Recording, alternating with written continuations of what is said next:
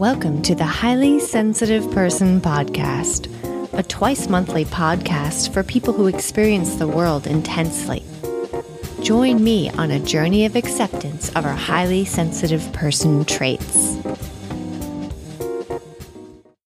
Welcome to episode sixty-four of the H S P podcast. I'm your host, Kelly, and today I am so thrilled to have with me Oliver Burkeman. I discovered Oliver after I read his book, The Antidote: Happiness for People Who Can't Stand Positive Thinking. Actually, I read it twice back to back. It explores the upsides of negativity, uncertainty, failure, and imperfection. Oliver is a writer for The Guardian. In his writing, he explores ideas around social psychology, self-help culture, productivity, and the science of happiness. His column in The Guardian is titled, This Column Will Change Your Life, which I think is meant to be kind of funny, but it is a life-changing column. Welcome, Oliver. Thanks so much for taking the time to be here today. It's a pleasure. Thanks for inviting me. I want to say a little bit more about your book and how I found it. Someone recommended The Antidote book to me ages ago, and I put it on my Amazon wish list with all these other books that I wanted to read someday. And my dad discovered this wish list. I didn't even know that it was public around Christmas time. And all of a sudden, I get this book in the mail. And a while later after that, I was dealing with insomnia for the first time in my life and was pretty distraught over this terrible new development of not being able to sleep at night. So I picked my book off of my nightstand that I've been meaning to read and started reading at night when I couldn't sleep, and it was incredible because it was like exactly what I needed to be learning about at that time. I've always thought of myself as kind of a glass half empty person. I'm sort of negative.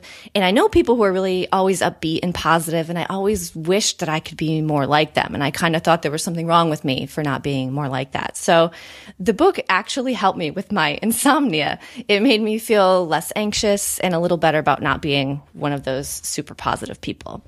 I'm very pleased to hear it. That's great. Have you ever heard of your book as being a cure for insomnia before? Was that your intention?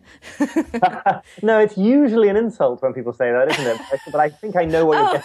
And I'm, I'm, not, I'm not insulted, don't worry. I did not even think of it that way, actually. It didn't put me to sleep in a bad way. It calmed me down and made me less anxious. So. Yeah, no, no, I, I promise. That is funny. So I love this book so much, and I have so much that I want to ask you about. But first, what led you to write a book about this topic, which is happiness for people who hate positive thinking? Well, I'd been writing the column that you mentioned in The Guardian for a while when I uh, tried to take it further into a book. And I, and I think what I'd really found from all this stuff I was writing about, you know, I was trying to, I was, I was looking at popular self-help approaches and new books and all this stuff and trying to figure out, well, which of them seem to work, which of them don't, both in terms of the research and in terms of putting them into practice in my in my own life. And I saw this pattern emerging, and this pattern basically was that everything that didn't seem to work, for me anyway, could be grouped broadly under this heading of positive thinking. I can say a bit more about how I'm defining that. And then everything that did seem to work had this different attitude. It was something to do with being a bit friendlier with feelings of uncertainty or, or, or sadness or, or failure. It was to do with not just going through your life trying to eradicate uh, negative experiences, not necessarily trying to make them happen as much as you possibly can, but but just changing the basic way that I think we've been conditioned to respond to anything negative that, that comes onto our radar. So I sort of saw that there was a kind of something going on here on a on a sort of from a sort of high vantage point. Um, and that caused me to want to explore it. So what I very much tried to do in the book is not sort of lay out, here are my nine steps to a perfectly uh, wonderful life, but to just go and talk and spend time with people who were in one way or another living this kind of uh, attitude to life. And, you know, looking at all the historical precedents, the ancient Stoic philosophers and the Buddhists and all these people, it's not actually a brand new idea. It's kind of a millennia old idea that I think has been forgotten about a bit in the last sort of century or two of uh, relentless uh, positivity.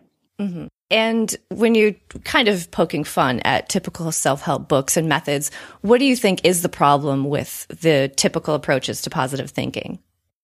I mean, it's probably useful to give a sort of a definition, because sometimes people think I'm just against optimism, and if you get up in the morning feeling great, then that's bad and you should try and uh, feel as bad as possible. Of course not. I mean, firstly, it's more about resetting a balance and, and sort of seeing the other side of something that we've we've forgotten. But I think the specific thing about positive thinking is this idea that you can use your conscious will to uh, cultivate the inner emotions that you want. You can decide you're going to feel good things, uh, that you can use it to think the thoughts you want to think. You're going to use it to, to think happy and positive and optimistic thoughts, and that you can use your conscious will to just decide what's going to happen to you in the outside world. So, you know, you can set uh, really clear, ambitious goals and write them down and look at them in the mirror every day and um, refuse to believe that failure is a possibility and just sort of, you know, uh, aggressively plow on forward.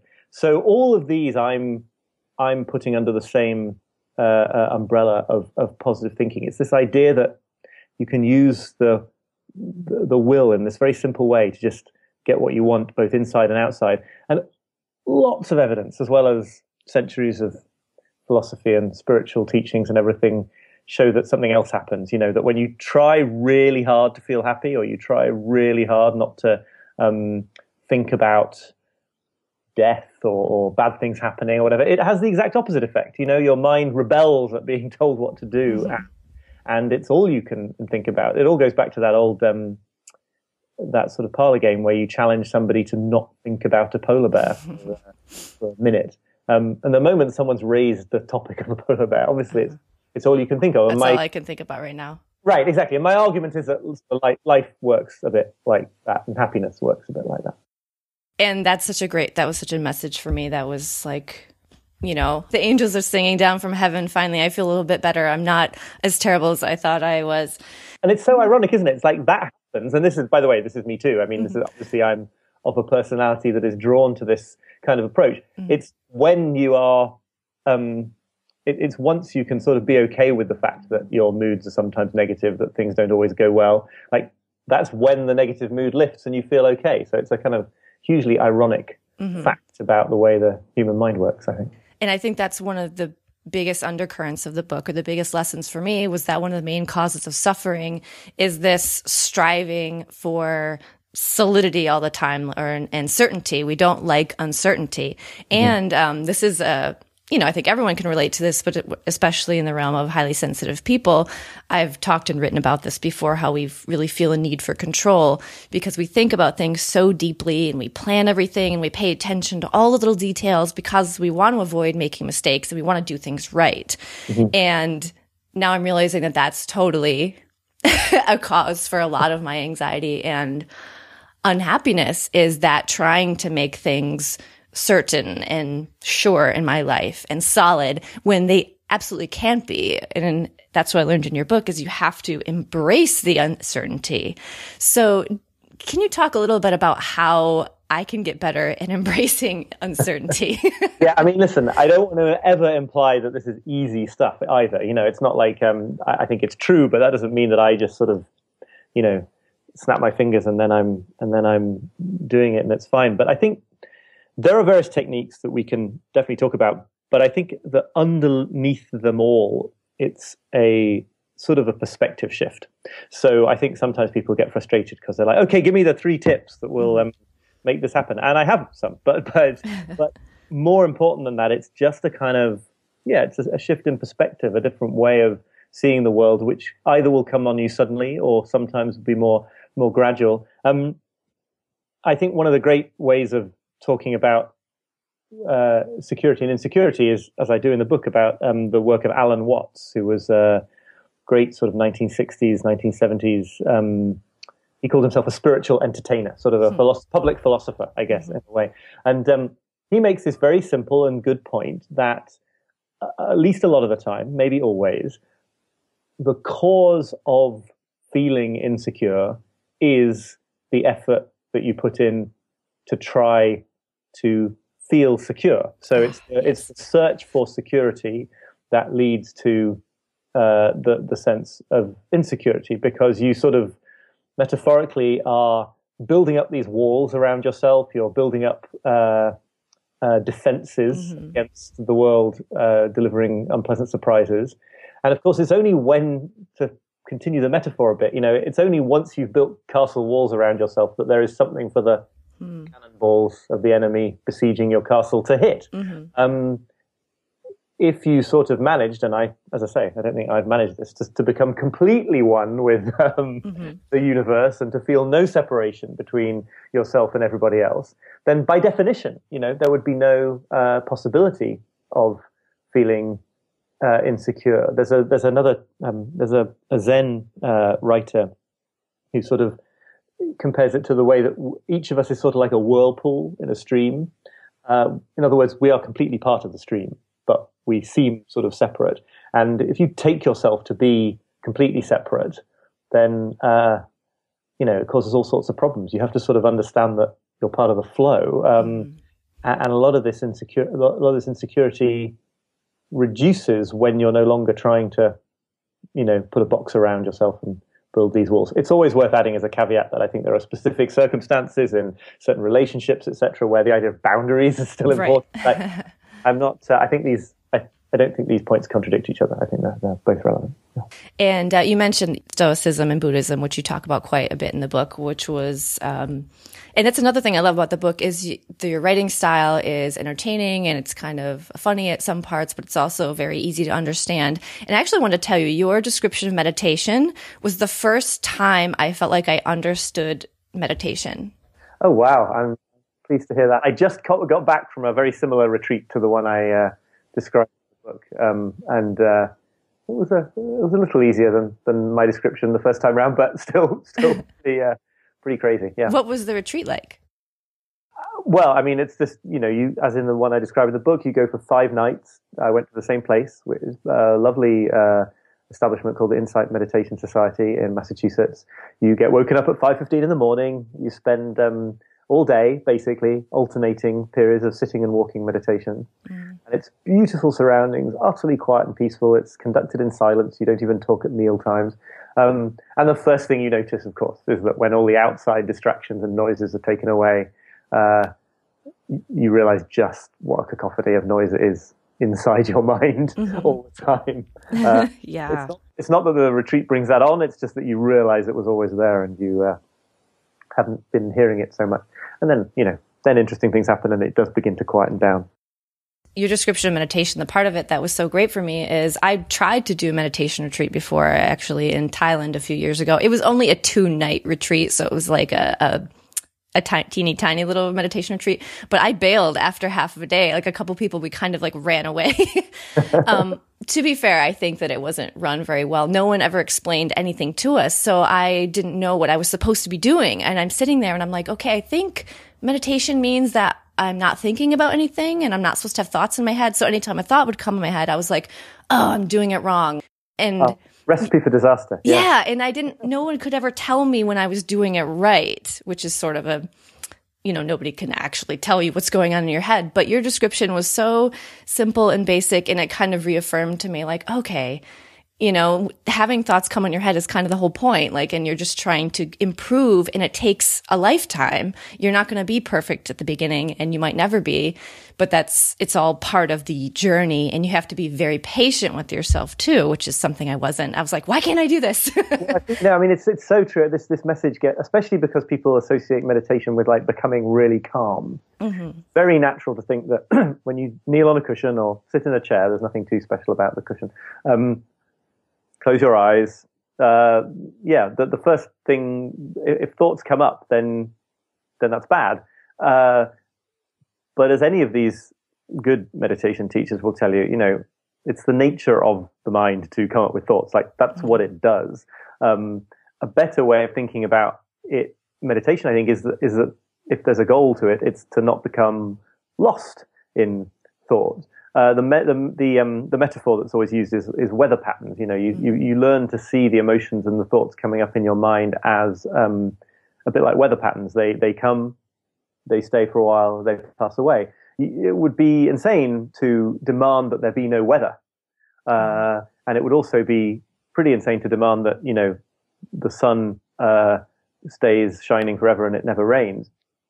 But Uh, to, to learn to sort of relate to them in that way. So, you know, you sit down, you close your eyes, you start following the sensations of your breath, uh, either at the nostrils or the abdomen, and you completely accept that thousands of times in a half hour, twenty minute period probably, you're going to realize that your mind has wandered and you were just thinking about what's for lunch or uh, some stressful thing in your life.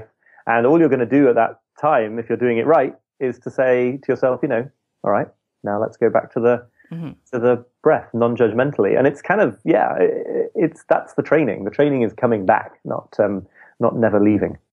Yeah, and that was the tough part for me, is I kept getting kind of frustrated at myself every time a thought would come into my head. And then I would use an app on my phone, and I was doing it every day, and I felt like I was actually getting a little bit better finally. And then I got to the point where I feel like I did have some periods where I was feeling pretty clear in my head, and then I couldn't stop thinking about, oh my gosh, I'm doing it, I'm doing it, I'm doing it. Yeah. the, the retreat I was just at, one of the teachers referred to how she has this thing that she calls the sportscaster that like is constantly uh, commenting on how well or badly doing. And I, yeah, I, that that's a huge problem. There's a, on these um, on these retreats you have like an interview time with the teacher where you get to talk about how it's going, mm-hmm. and that just means that for the whole day before that, half the time I'm like crafting what I'm going to say. Of course. You mentioned the constant chatter that's going on in our heads all day long. And you write about that in the book as well. Uh, I think was, that was your discussion with Eckhart Tolle? Yes. No, it comes, it comes up there for sure. Yeah. Yeah. And that was fascinating to me. I think he was saying that the biggest struggle that people have is this constant chatter in their head all the time. And they just accept that that's how life is and that it always has to be there. And he believed that you don't have to live like that, and that could make you feel a lot better. Can you talk about that a little bit? Yeah. I mean, I think the really important thing about this, he was great. I mean, I was skeptical because I am sort of paid to be skeptical about mm-hmm. um, people like him. So I sort of imagined I'd go see him and he'd have some like huge ashram and mm-hmm. covered in expensive jewelry and have all these adoring followers. Um, maybe he does, and he was hiding them for our meeting. But uh, I saw him in a pretty normal apartment in Vancouver, um, and uh, and really, he, it's very interesting to be in his presence because it does sort of it does calm you down. Something that he is giving off that is almost impossible to put your finger on. But um, I think that. I shouldn't speak for him, but I think what's so important about his teaching is, you know, it it's not the idea that you should turn off this voice.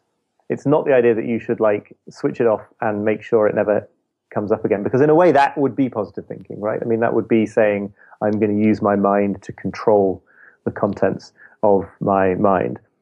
It's more, again, this perspective shift. It's seeing that this voice is not necessarily you, that you don't have to identify with it. Um, and if you can sort of step back and see that thoughts come up uh, in the mind, um, then it will quieten down naturally after a while, probably somewhat. But the really important thing is you're no longer just being completely controlled by this, this voice. A really useful Buddhist idea, and it certainly resonates with Eckhart Tolle's work as well, is thinking about what happens in your mind like it's just another sense. So you've got hearing, taste, smelling, touching, seeing, and thinking and emotions in the mind. So, you know, you never you never make the mistake of thinking that a car alarm going off down the street like is you, uh, or that um, it says something bad about you mm-hmm. that you've uh, that the car alarm is is is going off. And you can sort of take that same attitude to the mind and say, well, you know, this stuff just comes up. I've got no more control over it than uh, I would have over the car alarm in the street. If I say, if I talk now about, you know, um, uh, if I talk about like a purple elephant or something, you and your listeners are thinking of a purple elephant, and they have yeah. no voice in the matter, like, right? It, it was not something you controlled. And so not trying too hard to control something that is so uncontrollable, I think is is a really good first step to sort of disentangling a bit from all those uh, those inner voices. And that was big for me too, realizing that when I have thoughts, I don't necessarily have to give them a ton of weight, and also realizing that sometimes a, a feeling or a thought that I'm having might not be right, or I can ignore it. And not, like you said, not associate me as my thoughts, like we're separate things. Yeah, and it doesn't, and, and they can certainly be looked at and trusted sometimes. And you know, it's not like just ignore them or that they're always wrong. Um, but it's just us, you know, it, it's almost like you have to be a a translator or somebody, you know, dealing with a slightly foreign language, and you have to sort of figure out, well, you know, first of all, I am not the thoughts. And then secondly, sometimes they're worth trusting. Sometimes that's just the same old pattern, you know. Um, sometimes you're going to feel fear because you're doing something really great that's uh, that's taking you out of your comfort zone, you know. So all these different ways of interpreting it. So can you tell us about the Stoic ideas of negative visualization or premeditation of evils, which you talk about in your book? And when I... I love reading about Stoicism, but I wonder if you are a follower of Stoicism, how do you not just sound really, really negative all the time? Well, okay, there's a bunch of really good questions there. So first of all, yeah, let's talk about negative visualization, because that is one of those, like, here's a technique type mm-hmm. uh, things um, that, that is much more concrete. Okay. And this is basically the idea of dealing with anxiety and dealing with fear, especially, you know, fear of the future or whatever, um, by deliberately and sort of calmly and soberly thinking about what the absolute worst case that could happen uh, I'm is. Good at that. And how wrong things go. Well, if you're good at this version of it, then that's brilliant. But I think what most of us do most of the time is a very sort of, you know, it's catastrophizing, right? It's uh-huh. uh, somebody looks at, a boss looks at you slightly weirdly in the office, and then you think, oh, well, there must be redundancies coming. It's going to be me. I'm going to lose my job. I'm not going to get another job. I'm going to be living in a cardboard box yep. under a bridge, you know, and you... flash forward to these kind of terrible situations. And I think what the Stoics, the Stoics start from this perspective that, you know, the thing that upsets you about events in the world is not the events, it's your beliefs about the events. Mm. In some ways, that's quite a positive thinky kind of thing to say. But what they then say is, well, okay, if you examine those beliefs in a rational way and in a calm way, you will usually find that that catastrophizing is unwarranted. You know, um, in the example I just gave, you know, firstly, you would be like, well, firstly, I've got no evidence that uh, there's any redundancies coming at work. Secondly, I've got all these reasons to believe that uh, that it wouldn't be me. Thirdly, this. But if I actually push it all the way through to the worst case, then what would I do? Okay, I would have to use up my emergency fund. I would have to go and stay on this friend's sofa, you know, whatever. Mm-hmm. Because if you actually get there, you find that, like, even sometimes when the answer is it would be actually really bad, mm-hmm.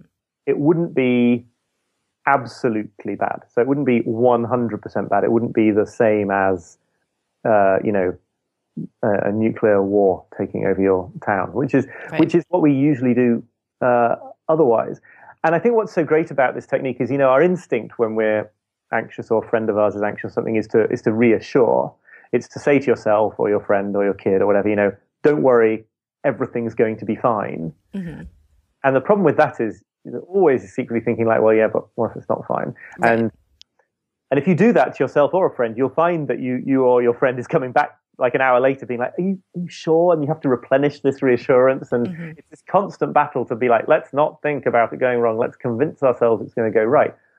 If you sort of release the pressure and say, okay, let's ask what would happen if it went wrong. Mm-hmm. Then instead of trying to convince yourself that it's going to go right, you can, can you can see instead that you would be able to cope if it didn't go right. Yes. And, you know, I'm not saying that there aren't some cases where this would be extremely difficult to uh, convince yourself of. You know, there are there are emergencies and very, very terrible tragedies that happen in life. But so much of what we get super anxious about, it's like, okay, I'm about to go and talk to an audience of three hundred people.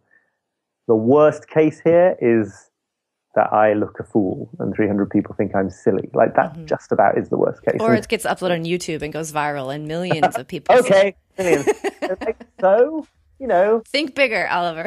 I've got, I think I've got at least two or three friends who would criticize me for life just because the rest of the world thought I was ridiculous. So, you know, it's like you you you put a you put a a a, a like a basement on your on your mm-hmm. thoughts. Like, they can't go totally off into the void forever, just spiraling and feeding uh, on, on themselves. So that's negative visualization, which the in the original translation is the premeditation of evils, thinking in advance about uh, bad things. And I think it's uh, I think it's Seneca, one of the big Stoics, who says that, you know, the other thing that this will do is make you really grateful for the things you have, because you'll go through life thinking, huh, you know, I could lose this relationship. I could lose this house. And, you know, I would cope if it happened. But meanwhile, how appreciative I am to have this great thing in my life. And we all know from lots and lots of magazine articles and everything that gratitude is uh, is a very healthy thing if you can cultivate it. I wonder if this is related to anticipatory grief. Have you heard of that type of phrase before? Like, um, let's say someone you know is sick, and then you can't stop thinking about what happens when they die, and just being really, really sad and mourning almost before they ha- before it happens, which kind of gives you a lot of maybe unnecessary grief beforehand. Yeah, it's an interesting question, isn't it? Because I suspect that the Stoics would want to say, you know, if you actually calmly and privately, and not in such a way as to make their life worse, but if you if you calmly and privately think through the experience of bereavement, you know, it'd be terrible. Of course it'd be terrible. No one's suggesting here that this is, that you'll discover that everything's fine, but you will also sort of resist that kind of very self-centered um, spiral into one hundred percent absolute terribleness that would actually make you a very unhelpful companion to a friend in that in that circumstance. I think to connect to what you were saying before about wouldn't you just be gloomy all the time if you were a Stoic? Yeah. That maybe is the, the sort of British notion of Stoicism, right? Where you mm. just suppress your emotions and uh, and you take the sort of Downton Abbey approach to uh, things things going wrong. And I don't endorse that. I think the bigger risk with philosophical Stoicism, and the reason, the place where I sort of get off the get off the ride, as it were, mm. is that you would be completely calm and tranquil, mm. even at times when that wasn't entirely appropriate. I think if okay. you really take uh, original Stoicism to the end of its argument, no ma- number of tragedies happening to the people closest to you would ruffle your calm, and you'd just be like, well, you know, this has happened. Being hysterical here would be an irrational response, mm-hmm. so I'm just going to be completely peaceful. And firstly, there's something wrong about that. You know, you want to be present for the emotional highs and lows of life on some level. You want to feel grief when people, in some sense, right, you want to feel grief when mm-hmm. someone close to you died. You don't you don't want it in the moment, but you want to look back and see that right. they were grieved. Mm-hmm. Um, and then secondly, I just don't think anyone could ever achieve that state of calm. What they would do instead is suppress their emotions and pretend yeah. to themselves that they were calm, and that, you know, that's just really unhelpful. So I have a question that might be kind of dark that I've always wondered about. Do you think that people who are the really deep thinkers, the philosophers, and this is a generalization as well, that are more, have more of a tendency to be depressed because they question more about life, they might see more of the hopelessness, the pointlessness, than others who are blissfully ignorant? And I think to not be depressed is kind of to be blind to or to ignore some of the realities of life, whereas wouldn't it be better to be blissfully ignorant rather than depressed? What do you think? Does thinking too much make you sad? Oh, it's really interesting, isn't it? I mean, I think you're definitely onto something. Um, it's a sort of time-honored philosophical conundrum mm-hmm. that says, like, you know, if you could step into a uh, like a booth that would then be locked behind you, and and, and due to the magic of uh, computer simulations, you would believe that everything that happened to you in the rest of life was exactly what needed to happen to you, you know, yeah. all the happiness you wanted, but also all the challenges that you needed to be a good person. But actually, you were just inanimate in a booth, like you're in the Matrix or something. Mm. Um, would you choose that? Hmm. And some people say they would, but like I'm like, no, you have to see what life's really like. You have to know what's really going on. Um, and there is this finding, it's been questioned a bit, but this this phenomenon that's known as depressive realism, which suggests that depressed people uh, actually have a more accurate perception of things in the wider world than um, than non-depressed people. And if you ask people to sort of just little things in tests, like judge how much time has passed or something like that, um, between two noises or something, you know, um, the depressed people get it right more often because they, they see the way the world uh, re- really is. Um, there's, there's a couple of important caveats about that. And one of them is, if you are a thinking person and you are prone to a gloomy outlook on life, which, by the way, I only sort of partly am. I'm, I'm more annoyed by positive thinking than I am gloomy uh, in a natural way. But um, firstly, you don't have any choice in the matter, right? You can't you can't successfully choose to be someone who is not uh, a deep thinker and a person who questions the things in a in a philosophical way. Like, mm. if you never were that person, maybe life will be fine. But once you are that person, it's too late. The, yeah. the solution is not going to be uh, to sort of regress into some uh, state where you sort of forgot that uh, that these questions exist. I think that um, there is something else as well, which is that you can pursue, you can use that same talent for thinking and for questioning things uh, to to get through to like another level of understanding in the world. And um, you know, I don't want to make huge claims for my book specifically, but I couldn't have thought through these things or or um, or sort of um, figured anything out that I have succeeded in figuring out in life unless I was the kind of person who who thought about them and and questioned and read things. So, firstly, you don't get to choose if you're that kind of person, do you? And uh, right. and then secondly, I think you can use that skill for in the service of a meaningful life. Um, hmm. You might also then see that perhaps a really meaningful life for you is not uh, an endlessly happy life. It, it's not a sort of life of constant high mood, that, that you want to be present for both kinds of experiences, negative ones as well. Huh. I like that. Okay. So I need to get through, like, once I'm, cause I'm like, should I stop reading about philosophy? Is this just going to be bad for me? Is it just going to make me sadder and sadder? But like you're saying, we'll break through and then kind of get through that and then start to find, well, what is going to make me happy, or how can I at least be content and okay with the way things are and not struggling against uncertainty, as we said before. Yeah, yeah, I think that's right. I think there's always a little bit of a risk that you turn it into like a journey that like, oh, in ten years' time, then finally I'm going to understand. Mm. And um, I think it might be more a question of of saying, well, you know, how could I how could I shift my perspective kind of right now to to just see these things differently, not not pretend that the troubles in my life are not troubles, but to sort of just ask what the status is of the thought. Thoughts that bother me and the emotions that afflict me. Um, Eckhart Tolle has this great question. Um, you should ask yourself, he says, um, do I have a problem right now? Like right now. And it's not impossible that the answer could be yes, but it is amazing how often the answer is no. You know, right. Totally freaked out about something. You're like, hang on, this hasn't happened yet. It might not happen. It yeah. might happen in a completely different way to the one that I'm worrying about.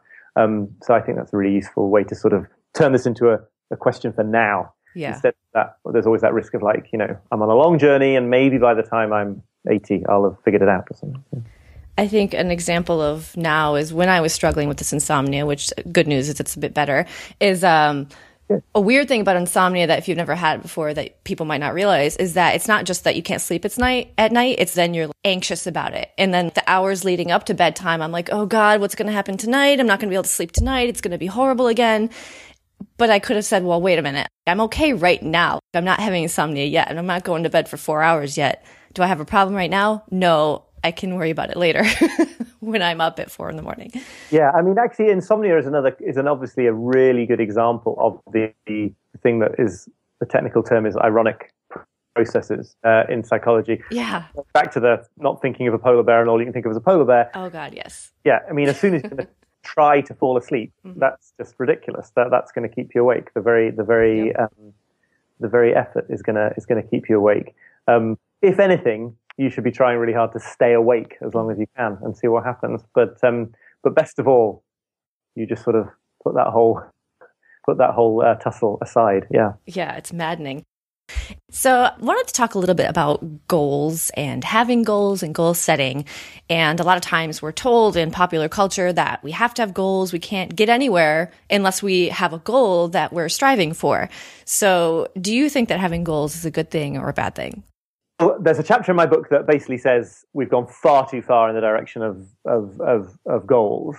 But I'm not going to say that they're a completely bad thing, that you should just sort of have none and meander through life. I mean, I don't think you can. Cho- I don't think it's actually possible to not have goals anyway, really, right? Because you're always trying to do something, even if all that is is uh, I don't know, get drunk as fast as possible or something, you know. Like, uh, but, but but but I think the idea of career goals and goals for our lives and goals for our relationships and all that stuff. I think the point, the problem is that we have gone far too far in the direction of sort of fixating on them.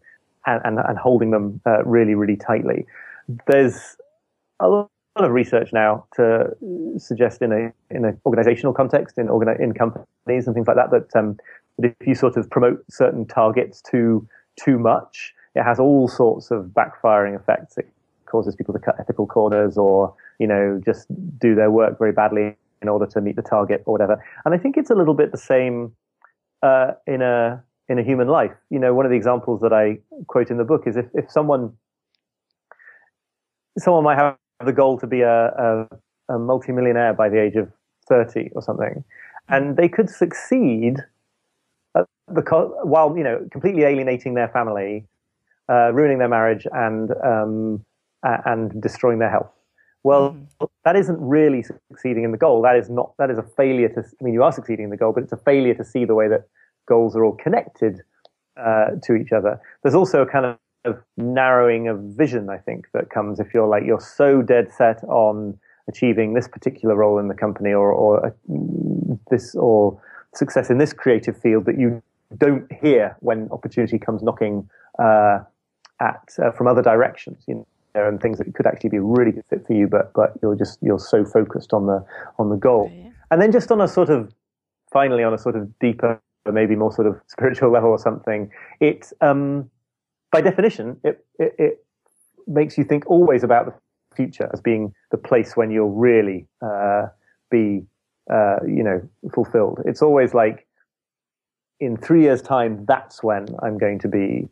Uh, Uh, happy. And of course, if you get there, even if you do succeed in the goal, you'll just come up with another goal and yeah. uh, for three years later. So constantly you're sort of overvaluing future time and undervaluing present time, and your your present life, which as Eckhart Tolle will point out is the only time it ever really is, only ever actually is now, um, mm-hmm. becomes this kind of purely just an instrument to get somewhere else. Right. Uh, and ultimately I think that's no way to live. Sometimes you've got to do it, of course. You've got to study for exams to get qualifications. You've got to sometimes do jobs that you don't love in order to pay the rent. But, but you know, this idea that we should elevate into the the, the best way to be, um, uh, an approach that is all about fulfillment always being just over the horizon, uh, clearly has a few mm-hmm. problems.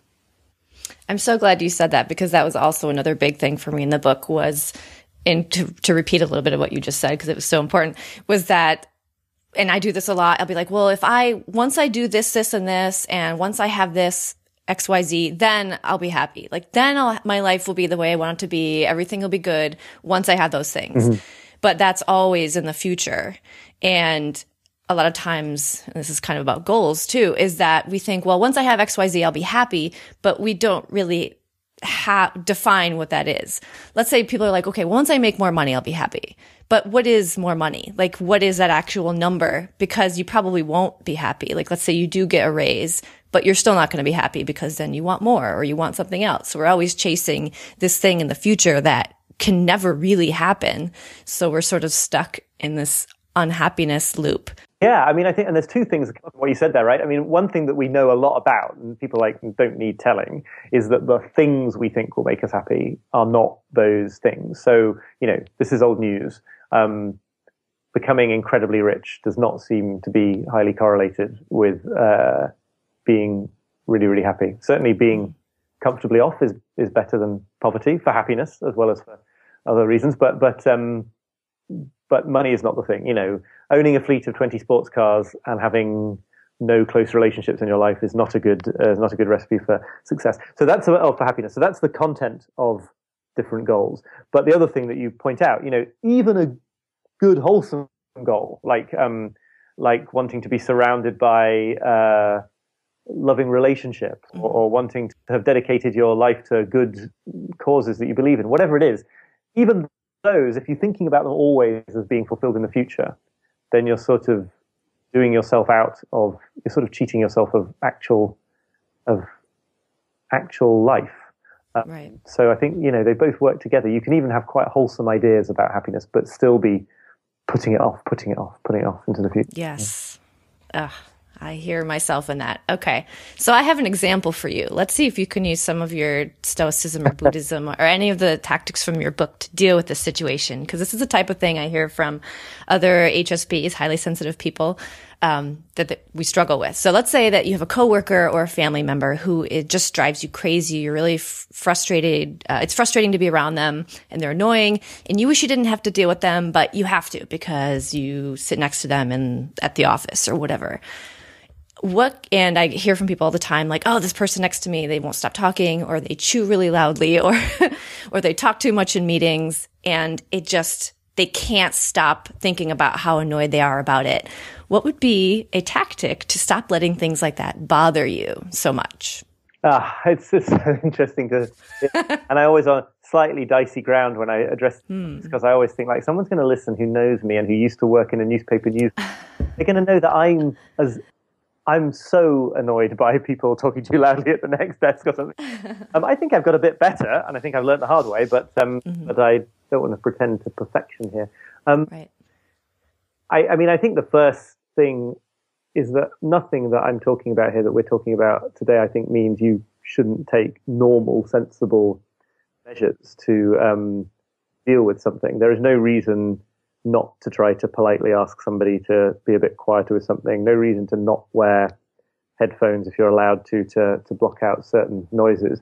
The problem, of course, is that if you try to block out every single noise, then any noise that remains is twenty times more irritating than it was before. Um, if you try to sort of exert that level of control over your um, surroundings, then then that's not then that's where it starts to get get unhelpful. So yeah, I mean, I think the first thing is take normal measures to minimize things. Don't uh, don't complicate things more than they need to be complicated. Mm-hmm. But after that, I think that what comes from, well, so you could do some negative visualization, right? You could say like, okay, right. What's the actual worst thing that happens here? Maybe the worst thing is that I do an hour's less work today than I would have done if this wasn't happening. Um, mm-hmm. And that's not good. No one said it was going to be good, but it's also not um, a bit like Armageddon and the end of the uh, universe or something. Um, mm-hmm. It's it's just a small negative thing.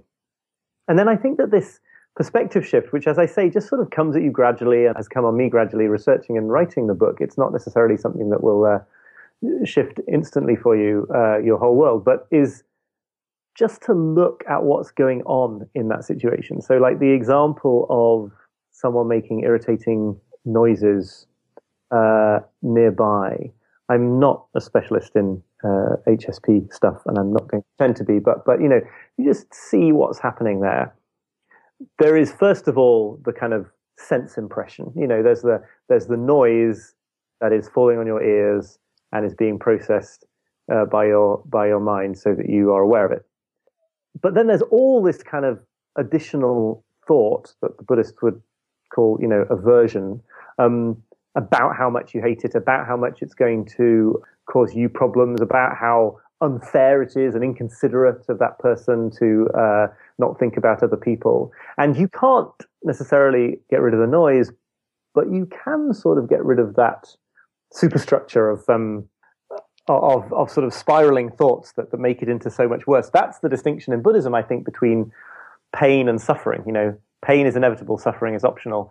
The, the, the you can you sort of cognitively build the thing into something much more than it is. And one of the famous older Buddhist teachers, I forget who, said, like, you know, you can almost think of the noise as from outside as sort of already being in your mind. It's like it's already a part of the environment, and, and it's already a part of all your senses. It, it becomes very strange from that perspective to then be like, I'm going to stamp this thing out. It's just like, it's just there.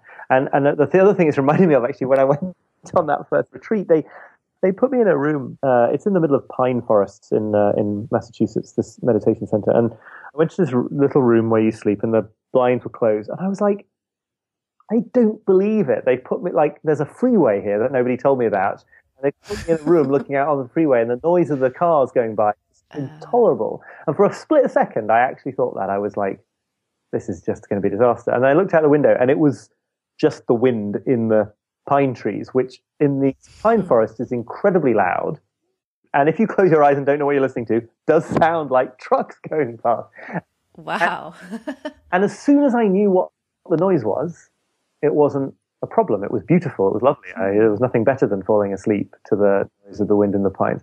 Now, what that tells me is that there's something going on here that is not what it appears to be, right? It's not really the noise that is causing the problem. It is the beliefs and the constructs that I'm imposing upon the noise. And, you know, just seeing that distinction counts for a lot.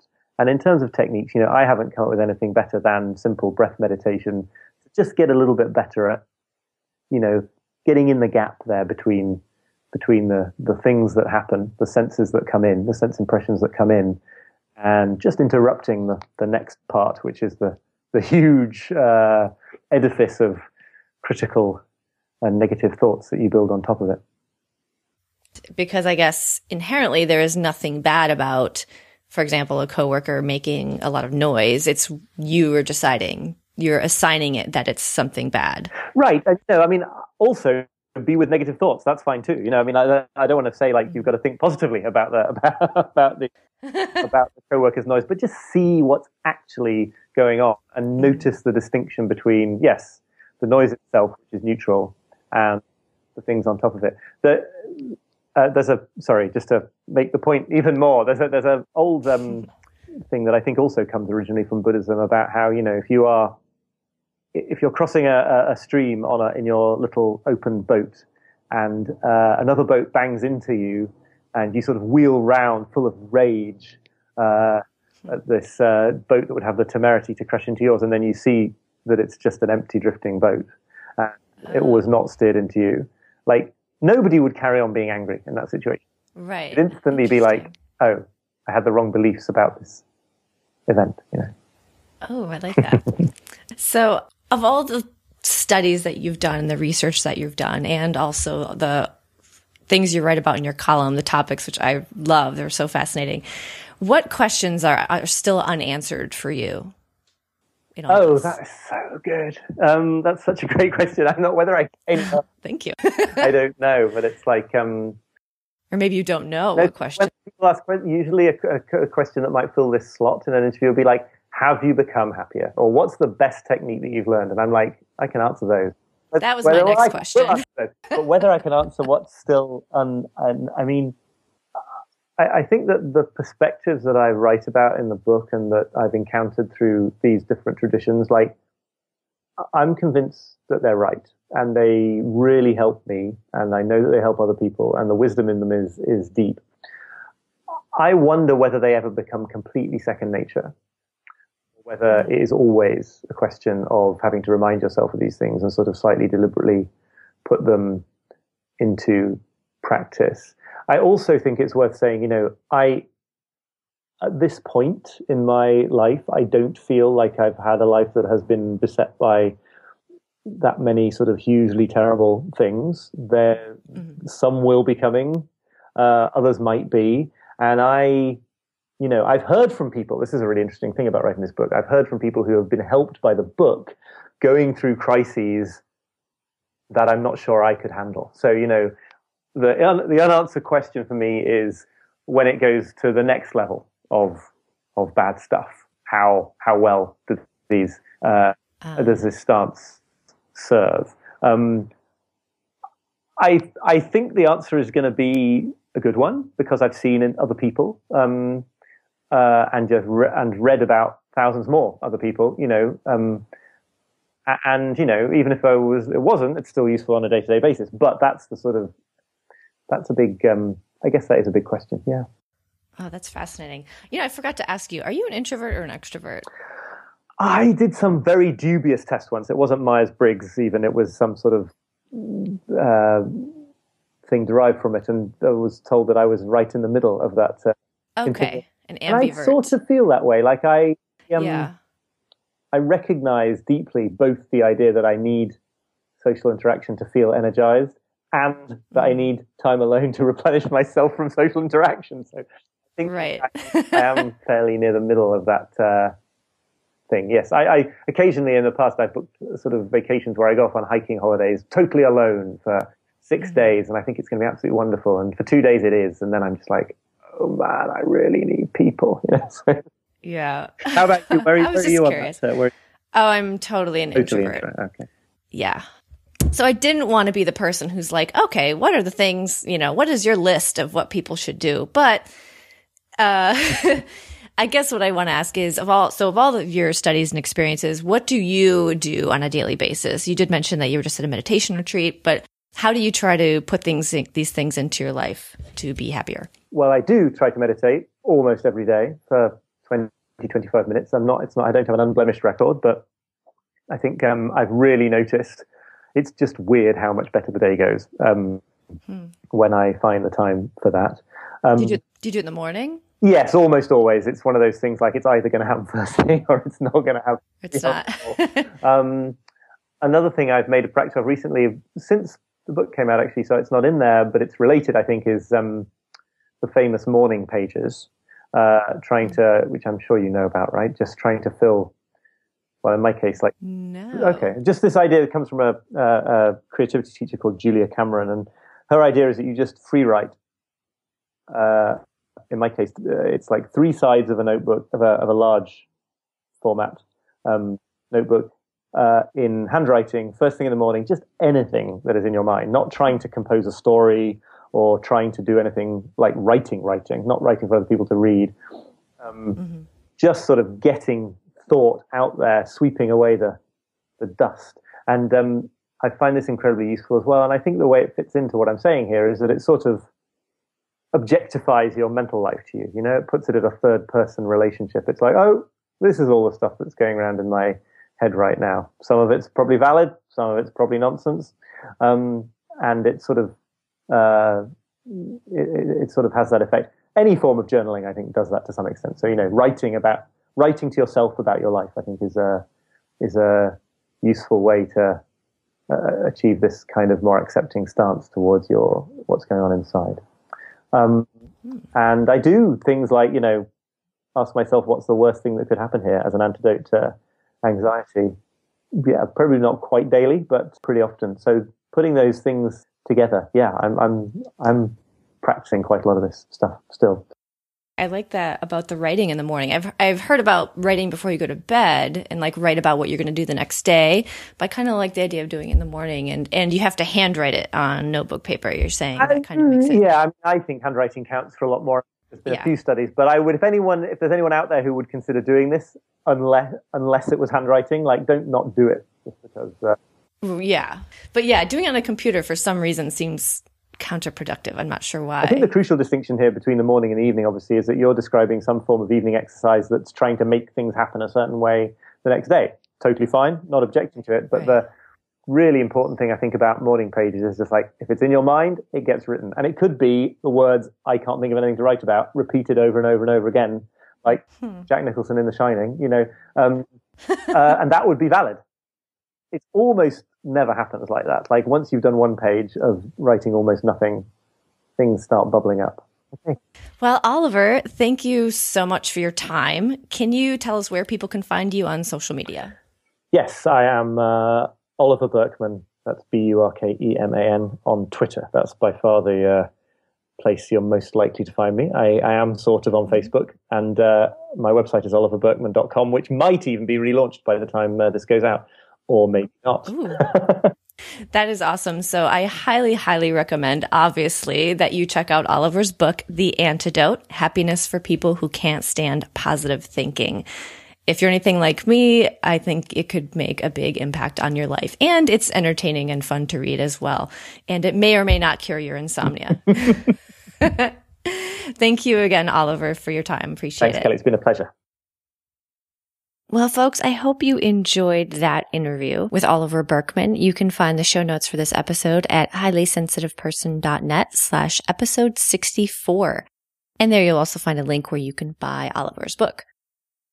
If you enjoy this podcast and would like to support it financially, then please become a patron. Go to patreon.com slash HSP. That's P-A-T-R-E-O-N dot com slash HSP. You can support the show by giving a donation in any amount per episode. Even one dollar is fantastic. Another great way to support the show is by rating it on iTunes. Having lots of great reviews is the best way for people to discover this show. You can view the podcast in iTunes by just navigating to highlysensitiveperson.net slash iTunes, and that will take you right to it. As I mentioned in my last email newsletter, I'm going to be going on vacation for a couple weeks, so I think it's going to be a little longer than normal before the next episode. So don't lose hope. Don't unsubscribe. I will be back. Thanks so much for listening. See you later.